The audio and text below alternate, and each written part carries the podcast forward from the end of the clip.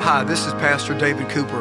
Thank you for joining my podcast. I pray that the Word of God will be a blessing to you. I also want to ask you to share the podcast with others. Together, we can make an impact in people's lives as we introduce them to the Word of God. Thank you for your partnership and ministry of the Mount Paran family and our outreach. I pray that the Word of God will be a blessing to you today.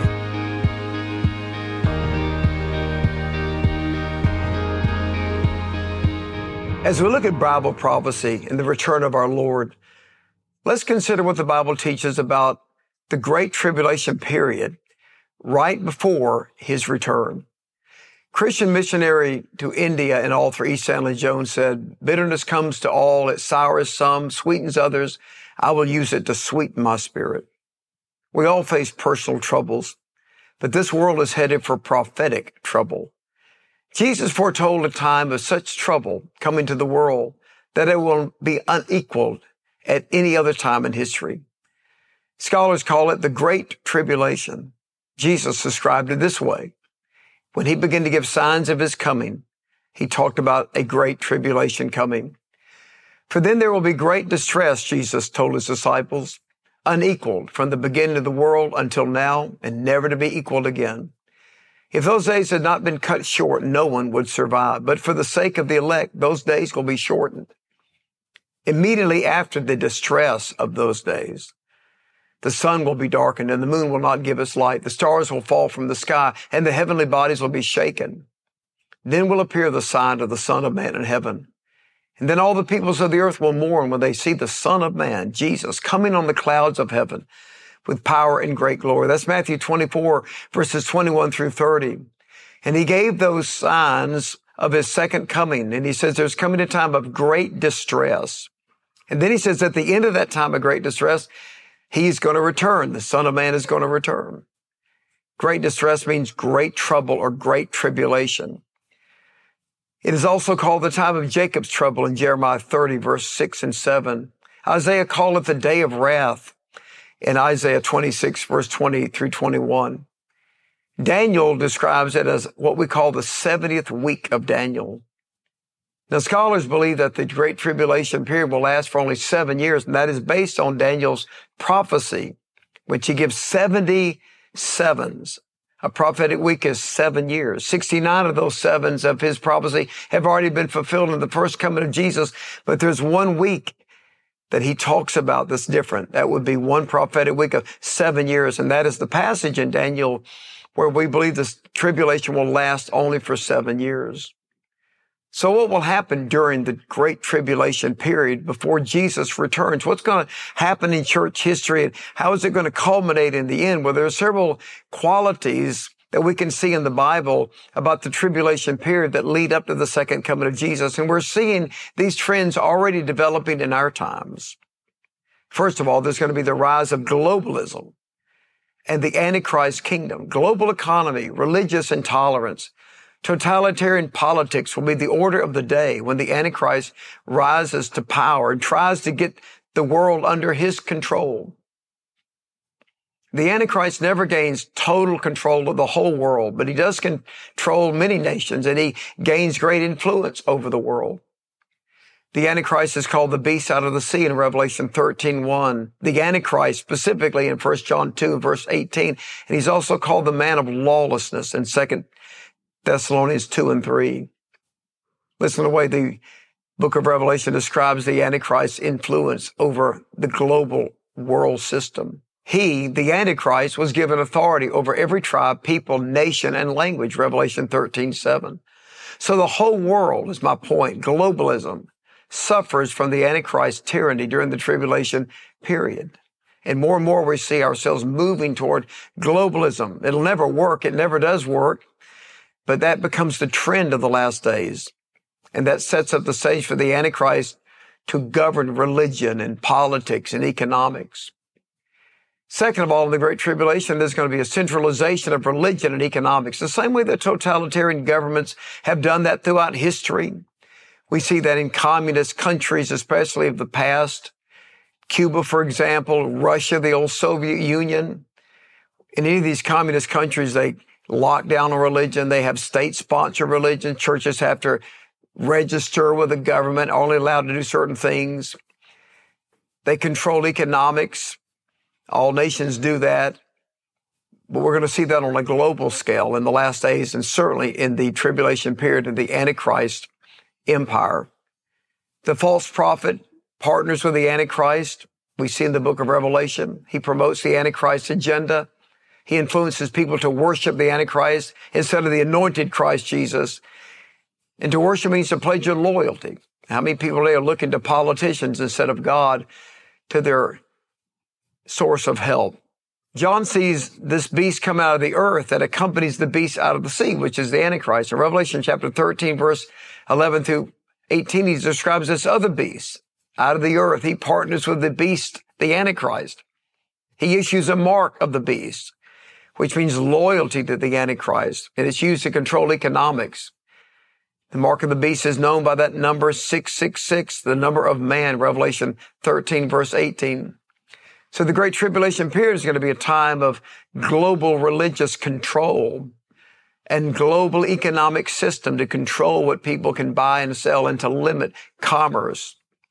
Third of all, in the tribulation, there's going to be increased persecution. And Jesus, in giving the signs of the times in his return, talked about greater persecution of his people. He prophesied, then you'll be handed over to be persecuted and put to death. You'll be hated by all nations because of me but the one who stands firm to the end will be saved. Matthew 24, verse 9 and verse 13. The Christian church has always been persecuted. The people of God, Israel, who are closely aligned with the church in the scripture in the New Testament. The church consisting of Jew and Gentile alike. We see Israel today being persecuted by the nations around, a religious persecution. Christians have always suffered great persecution. Today around the world, Christians in communist countries, under certain Islamic regimes that have no religious freedom. I've known ministers personally who've been imprisoned for their faith in Pakistan and Iran. Missionaries that we support, when they send us updates, can never put their image on the screen or their name for fear of being persecuted by these tyrannical governments. Jesus said that persecution is going to intensify in the Great Tribulation period. In Revelation chapter 6, John sees the seven seal scroll that describes things that are going to happen in coming history in the church age. He sees under the fifth seal the souls of the martyrs under the altar crying, How long, O Lord, until you avenge our blood, our death, our martyrdom? John the Revelator sees a religious system in the Great Tribulation period under the Antichrist control called Mystery Babylon the Great. It's the Antichrist religious system. It persecutes any other religion. It persecutes Christians alive at that time. He says of that Antichrist system, Mystery Babylon the Great, says that describes her as this harlot, the source of abominations in that image, in that vision. But he says she's drunk with the blood of the saints, the blood of those who bore to the testimony of Jesus, Revelation 17 and 5. Fourth of all, the Great Tribulation is going to be a time of global disturbances and violence. Jesus said that we would see wars and rumors of wars and famines and earthquakes in various places in Matthew 24, 6 and 7. And these are going to intensify in the Great Tribulation period. Daniel tells us that wars and desolations have been decreed until the end in Daniel 9 and 26. John sees a vision of an army numbering 200 million soldiers march across the earth in the great tribulation period toward the battle of Armageddon in Revelation 19 and 16. No matter how many peace treaties that have been negotiated throughout history, they've nearly all been violated. No matter how much our politicians talk about peace, and they should talk about peace, the fact of the matter is the sinfulness of humanity and people in authority will wage war. I heard a comedian and talk show host make a comment about war. I've even listened to his personal story when he grew up in a Catholic environment and had a family member who got sick and died and one of those people that got bitter toward God He's always talking about religion, claims to be an atheist, always talking about God, even though he claims to be an atheist. But he made a statement one time, and I thought, well, that's factually and historically not true. He said all wars are started by religion. That's not true. Wars are started by the love of money. People want to access property and resources. That's what starts war is greed. And wars are going to continue until the end, and they'll culminate in the last of all great wars, the Battle of Armageddon. Fifth of all, the Great Tribulation period will be a time of worldwide revival in the last days. This is the most amazing sign, and we're living in the fulfillment of this sign even today. When Jesus gave the signs of the times and talked about his second coming, he gave us the greatest sign, and we are seeing it today really because of uh, worldwide technology and media. We are able to preach the gospel all over the world. But Jesus says in Matthew 24, 14, when he gave the signs of the times, and this gospel of the kingdom will be preached in the whole world as a testimony to all nations. And then the end will come.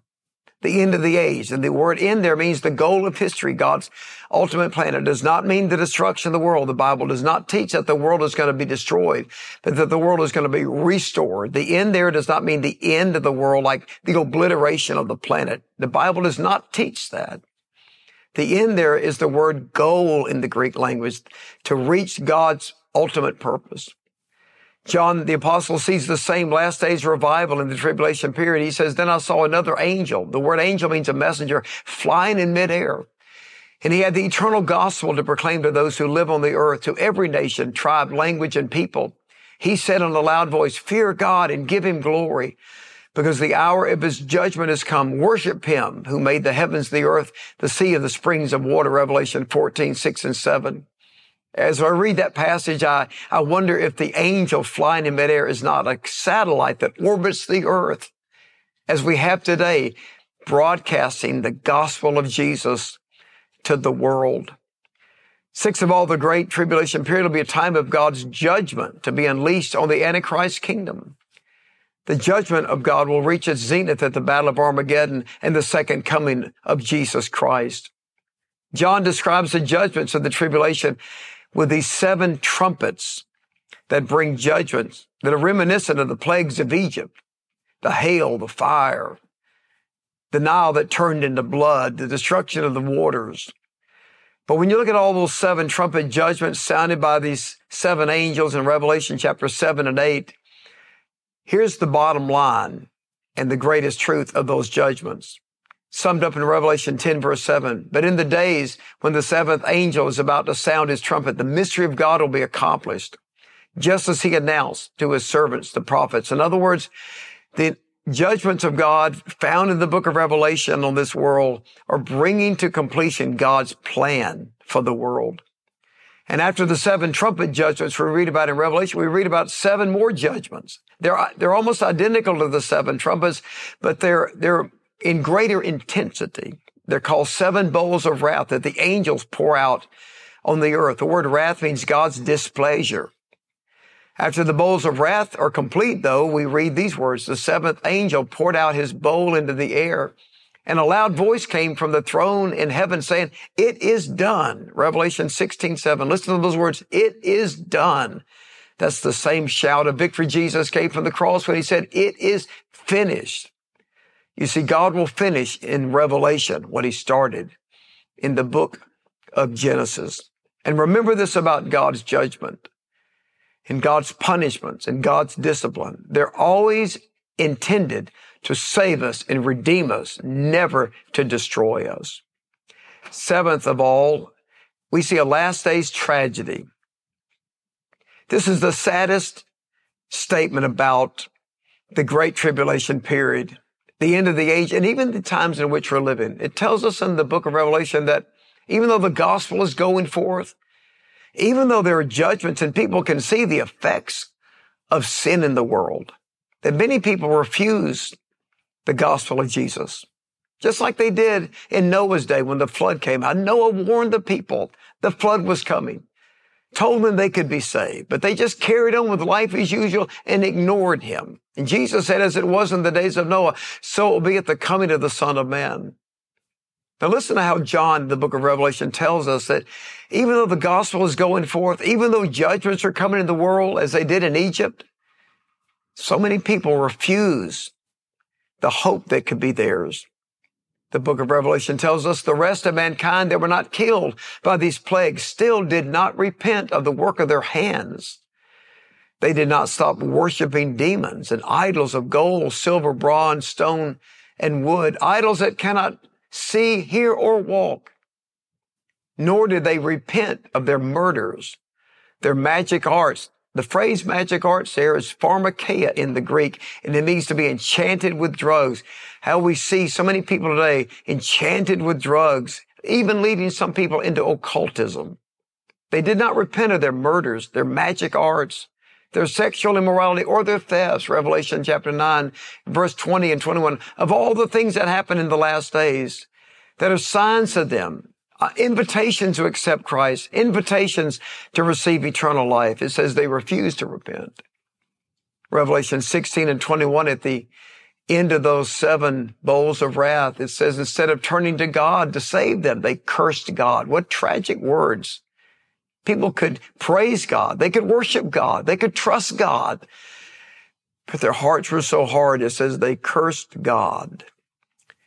C.S. Lewis, the great Christian teacher and author, made this tragic statement. There are only two kinds of people in the end. Those who say to God, thy will be done. And those to whom God says in the end, thy will be done. All who are in hell choose it. Lewis is saying it's the people that resist grace that forfeit the grace that could be theirs. They're the ones who forfeit the blessing of eternal life. And whatever hell may mean, it means forfeiting the eternal life that could be ours. You see, God's will is that every person be saved, saved from sin, saved for eternal life. The apostle Peter reminds us in 2 Peter 3 verse 9, he, God, is patient with you, not wanting anyone to perish, but everyone to come to repentance. And as we close this talk about the Great Tribulation period, I want to give a final word to us, God's people. We should never be afraid of the tribulation in this world or the tribulation to come. For God did not appoint us to suffer wrath, but to receive salvation through our Lord Jesus Christ. 1 Thessalonians 5, 9. Remember that. God did not appoint us to suffer wrath. Whatever wrath is coming to this world, whatever wrath is happening now in our generation, the consequences of our own human sin, God did not appoint us to suffer wrath. We are saved from wrath through Him, Romans 5 and 9 says. But we're going to receive salvation and deliverance through our Lord Jesus Christ. One day this world will be judged, but remember 1 John 4, 17. We have confidence on the day of judgment. We are born again in Christ. Jesus took our judgment on the cross. So we have confidence on the day of judgment. We live in no fear of judgment because we are in Christ and Christ is in us. So while we're living today in a world of conflict, there is a great tribulation coming at some point in history. There is an Antichrist, and at the end of that, a battle of Armageddon and the return of our Lord. And we live in a world of great conflict today, and people are very worried about things they see going on in the world. But I want you to remember that our God is in control. Remember, at the end of those seven bowls of wrath in that vision, he hears the voice of God say, it is done, it's complete. God is going to finish his plan in history. And I want you to know as a believer today that God is going to complete his plan and purpose in your life as well. Let's join together in prayer. Father, we thank you for your word. I, I pray that you'll give us insight into the word as we look into the future. They may not even affect any of us. We see these signs being fulfilled today. And we do pray for our friends and our family today that all will be saved. We pray that you'll use us as a light shining in a darkened world to give the world hope in Christ. In your holy name we pray. Thank you for joining me if you'd like to know more about becoming a Christian or you want to help your family and friends, I want you to go online and get my book. It's a small book, but it is packed with great truths called Fresh Start. It'll help you understand what it means to be born again, how to follow Jesus as Lord of your life. You can get some copies for your family and friends. You can share it with them online as well. But be an evangelist as I seek to be one as well, to bring people the good news that Jesus saves. And let me encourage you to get your family and friends to listen to this Bible study and to my messages. Get them to subscribe to my sermon podcast. People are interested in the future. Now's a great time to share these teachings with them to help lead them to Christ as well and to give them hope in this life. Thank you for your gracious and generous partnership in ministry. I pray for you and your family every day. Our pastoral team, we faithfully pray for you and we're here to serve you and your family any way that we can. Sunday's coming. I'm looking forward to seeing you in worship. We have a great Sunday planned. I trust that you'll be with us. Invite somebody to go to church with you this Sunday on campus or online. God bless you. Have a great day. Thank you for joining me today as we've shared together the Word of God. Let me ask you to download the Mount Paran Church app today so that we can stay connected and you can see all the great services and resources available for you and your family. Follow me on social media and also the Mount Paran Church family. I look forward to seeing you in church to worship on campus and online. God bless you. Have an incredible day.